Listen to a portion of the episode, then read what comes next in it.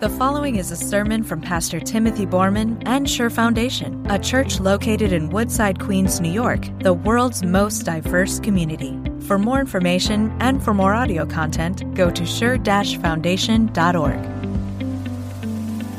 lesson for this third Sunday after Epiphany when we're really kind of considering our relationship with the Word of God and how it's received, whether it's rejected or accepted and even loved. It, it's found in, in Psalm 19, and there's definitely a rich connection with that theme. And I want to read it with you now. It, it's on page 11 in your bulletins, and it goes on to page 12 then. And if you're at home, you're going to want to have your Bibles open. And we're going to consider in um, really this whole psalm just a little bit at a time. And it is it is so powerful. C.S. Lewis actually said about this psalm that that it is the most noble and powerful psalm in the whole Psalter. And we can see if, if you come to the same conclusion here after hearing what our psalmist has. So this is Psalm 19. The heavens declare the glory of God. The skies proclaim the work of his hands. Day after day, they pour forth speech. Night after night, they reveal knowledge. They have no speech, they use no words, no sound is heard from them, yet their voice goes out into all the earth. Their words to the ends of the earth. In the heavens, God has pitched a tent groom going out of his chamber like a champion rejoicing to run his course. It rises at one end of the heavens and makes its circuit to the other. Nothing is deprived of its wealth, warmth. The law of the Lord is perfect, refreshing the soul. The statutes of the Lord are trustworthy, making wise the simple. The precepts of the Lord are right, giving joy to the heart. The commands of the Lord are radiant giving light to the eyes. The fear of the Lord is pure, enduring forever. The decrees of the Lord are firm, and all of them are righteous. They are more precious than gold, than much pure gold. They are sweeter than honey, than honey from the honeycomb. By your word, by your by them, your servant is warned. In keeping them, there is great reward. But who can discern their own errors? Forgive my hidden faults.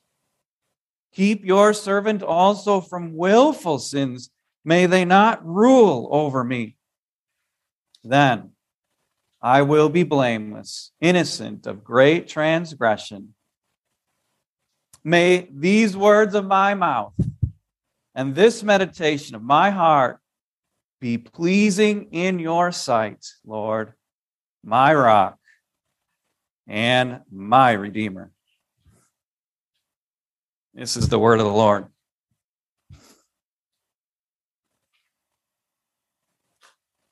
In the fall, this was the headline. For teen girls, Instagram is a cesspool. A stinky cesspool. That's how one opinion writer put it. And she didn't even have to work hard to, to defend her opinion of Facebook's Instagram. Actually, they renamed it Meta now. Facebook's own research said this about Instagram. And this was the quote that literally went wild and viral. 32% of teen girls said that when that when they felt bad about their bodies, Instagram made them feel worse. A cesspool. And then the opinion writer went on to point out that this is kind of how it works that that a girl who's already sort of thinking about her body image goes on Instagram and then she follows a page something like eternally starved, or I have to be thin, or I want to be perfect, and then things begin to spiral from there. And they take their cues from these really kind of sick Instagram pages. And the heart is filled with, with all kinds of thoughts, and it becomes this absolute cesspool a stinky mess. But it really doesn't stop there. I mean, it's a problem for adults too. Wouldn't you agree? Like, for middle aged people, it's Facebook. And Facebook's a stinky porta potty for many of us, isn't it? And then for maybe a little older people, it's the cable news, whether right or left, and that's a stinky armpit. And it's not even just it's not even just like our means of communication, but it's more than that. It's the things that we're always thinking about, and it's it's it's as if, and I don't want to be too harsh here, so I'll say it softly. It's as if we want to do the backstroke in manure for our hearts. Why is that? What, why are we so attracted to cesspools? Why is our, the meditation of our heart always, why do we got to always be thinking about those things? You know, I'm, I'm not here this morning to to be judgmental or to get preachy or anything like that. Trust me, I struggle with the same things. But, but I am here this morning to give to you, through the Word of God, a new vision, a radical one about what a heart's meditation can look like. And, and unlike Instagram. It, it's not going to lead you to like a bad body image. It's going to renew your heart. That's what the psalm says. And and unlike Facebook or, or, or the media that just kind of leaves us depressed or angry or fearful or what, you know, all of those different things, this is going to be a meditation of the heart that that renews us from the inside out. That's what the psalmist wants to give to us this morning a good, right, and noble way of thinking about our life. And it's a new vision. It's a, it's a new vision for how this Christian meditation takes place. It's a, it's a new vision for how powerful Christian meditation can be. It's a new vision of who our God is. And Psalm 19 is unique in that way because it gives us exactly what we need. And Psalm 19, you might say, moves in three directions this new and radical meditation of the heart.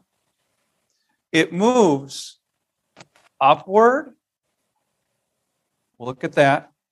It moves outward, and it moves also finally inward. So let's just start with what the psalmist says about a meditation of the heart that, that moves upward. He spends the whole first part of the psalm, if you're looking at it with me now, thinking upward thoughts. He, he's, he's looking at the skies. He, he's looking at the sun itself. And instead of mentioning things that he sees, he kind of de- defamiliarizes us and surprises us a little bit. And he, and he says that, that the skies are awfully chatty. You see that? Like, they just can't shut up. Like they're declaring, there's words pouring forth, they are preaching, they, they are saying, Glory to God. And, and it's joyful too. It's joyful too. Like he looks at the sun and he says, This the sun is, is this chatty bridegroom who's about to go and see his beautiful bride. The sun, he says, is like this champion who's he's going out to run his marathon every single day and he just loves doing it. He is so joyful. And, and really, the sun is chatty in two ways. First, the sun says something like this God, I love you. And I am happy to do your will every single day. I'm going to do what you ordained me to do, and I'm going to run my race across the sky because you're good and you made me. But not just that, the sun is also giving a testimony of sorts.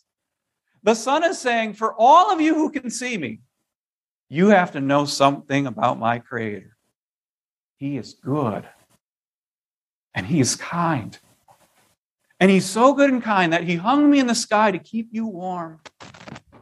And there's no place on earth where my warm rays will not reach. That is how good my Creator is. This, this is the testimony that the psalmist wants you to hear. He wants you to open up your heart and get sensitive to it. Now, what happened that we can no longer hear the preaching of God's creation? What happened? The psalmist, like, everywhere he goes, he is hearing the sun's chattiness. But now today, it, it kind of seems like the sun's gone silent, or maybe we've gone deaf. Have we gone deaf? Everything's explained and mechanized, and it's scientific, and it's like this the sun's a gaseous ball in the sky, and we, we can just understand it that way. But would we do that with anything else in our life like that? You consider this. What if you saw in the street an autonomous vehicle? And every single day it goes by at the same time. It never misses a beat. It knows exactly where it's going. It never gets in an accident what are some of the things that you would think about that car? That's a pretty cool car. But eventually, I think your mind would begin to ask the question who made that thing? Why don't we do that with the sun? Or maybe think about it like this like, think about the sun like you would think about an ancient ruin. Okay? Go to, go to Machu Picchu or somewhere like that for just a minute, and you you look at this artifact that was made so long ago and you think about the people who made it. Wow, look at this technology that they had. They so intelligent. How much more the sun? Don't you think? Like, think about the sun just as an artifact. Who put that there? this powerful thing that is just perfectly placed to give us everything that we need for our lives. You see what I'm trying to do? I'm trying to turn up the volume so that you can hear the sun begin to preach again. God is good, God is great. And if He can hang that in the sky and it works perfectly for, for these thousands and thousands of years, who must He be? Glory, you might say. That's the psalmist's first meditation. It's a great one. We could stay on that one all day, I really think. It's an upward meditation. But then suddenly the psalmist is very abrupt in the psalm, and he begins a, a wholly different meditation. For him, it, it's really tracking along the same lines, but it is abrupt and to us, and it, and it seems very different because all of a sudden he's doing what, what we might call an outward meditation on the Word of God. And this is where I just want to slow down with you for a second. I want to get really quiet. And I just, I just, in, in a sense, I just want you to think about what he says about the Word of God. Just look at this. Look at this. Look at what it says in verse 7. This is his meditation. We're going to just go like phrase by phrase. The law of the Lord is perfect. Perfect. This means it doesn't lack anything. There's nothing wrong with it, nothing at all. It, it gives us everything that we need. It is all sufficient. The law of the Lord, the word of God, the Torah is perfect. Whoa. Look what it says next refreshing the soul.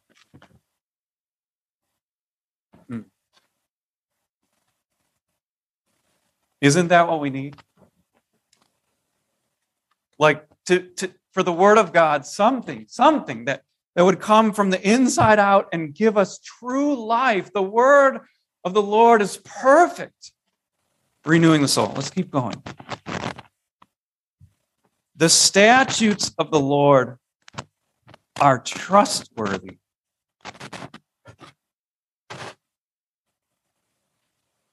So, in a world where you don't know what's true and what's false, and you don't know really where to base your life, where to go, how to be guided, the word of the Lord is trustworthy. he says, making wise the simple. So people who are easily confused and befuddled and wondering, you know, what is wisdom? The word of the Lord gives us what we need. Let's just do one more. The precepts of the Lord are right, not wrong. Right. Giving joy to the heart, not sadness, not fear, not confusion, joy.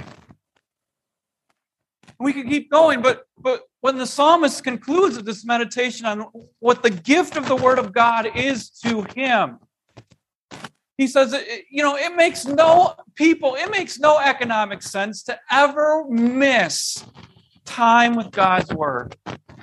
Like he, he's saying, just one word from the Lord is more precious than much gold. Or we could say it like this just, just hearing the word of God for one Sunday is worth more than millions of dollars.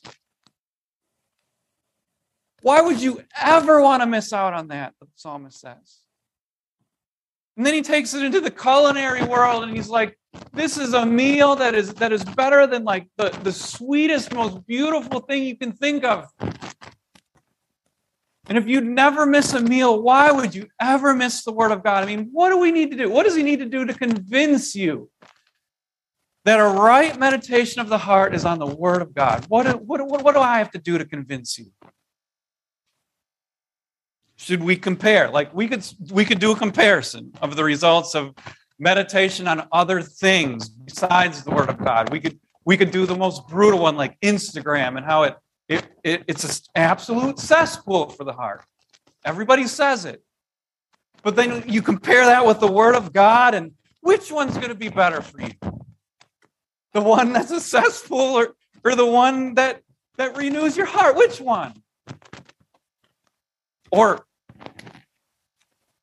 should I convince you in this way? I could come at you really hard this morning. I, you know, David, he he says at the end of the psalm, he says, May the words of my mouth and the meditation of my heart be pleasing. So he's he's thinking about the meditation of our hearts as if it were an offering to God. You see that? So that really our thoughts, our meditation, our self talk rises up to God like an offering.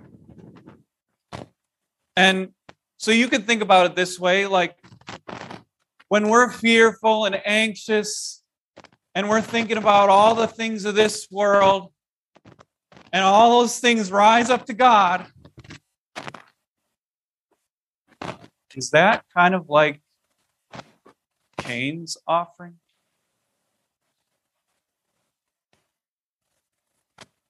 I suppose I could be hard on you, but what if what if I just did this to convince you that I just gave you the word? And I just showed you that in the word of God, we we have a rock. We have a savior who's forgiven all of our sins, who rose from the dead, who, who has promised that whatever comes, whatever comes, everything is according to his plan and his good purposes, and he is saving and he is redeeming. And whatever is going on in your life, he, he has his hand on it. And just by hearing that, isn't it true? Isn't it true that at least a little bit, your heart's being renewed. And isn't that all the convincing that you need? To see who your God is for you. No wonder the word's perfect. So this is the psalmist. He, he, he's looking upward and he finds a chatty creation. He looks outward, he finds a perfect word of God. And only then, this is so different than Eastern religions, other things, only then does he move inward. And, and you know what he finds? As he looks inward? Only weakness. He realizes he realizes really that that he's the one that needs the renewing of the heart. He's the one that's befuddled and confused. He's the one that that needs the re, the, the, the revivification of the heart. He that's him. In fact he's absolutely convinced that he can't even see himself for who he is he says but who can discern their own errors He's convinced that he's committed sins that he can't even see. And he's afraid in seeing his weakness that sin would overcome him. So he looks on the inside, and that's all he sees is weakness. But more than that, he looks out and he ends his meditation and he sees God, his rock, his, his strong place, the one person that will never leave him and never forsake him, the one person who forgives all of his sins, the one person he can always look to, and he sees that his God is also a redeemer, the one who buys us back and sets us free. And I suppose that's where our meditation this morning has to end too. That you would realize that when you look inside you'll find only weakness. Because apart from God, what can we do? But with God, who are we? And of what will we be afraid of? And that's it. That's Psalm 19 in a nutshell. Upward, outward, and and inward. And the psalmist is convinced that, that when we hear the preaching of the sun and, and the skies and the glory, that we'll be encouraged and that our hearts will be warm. But he's convinced that, that when we focus on this outward meditation on the word, that we'll encounter a perfect word and we'll be encouraged and, and renewed. And then finally, that when we would look inward, we only find weakness and then we've been encouraged to look outward and find a God who's never failed us. This is David's meditation. Will you pray with me? Close the sermon out. God, may the words of our mouth and the meditations of our heart be truly pleasing in your sight our rock and our Redeemer. Amen.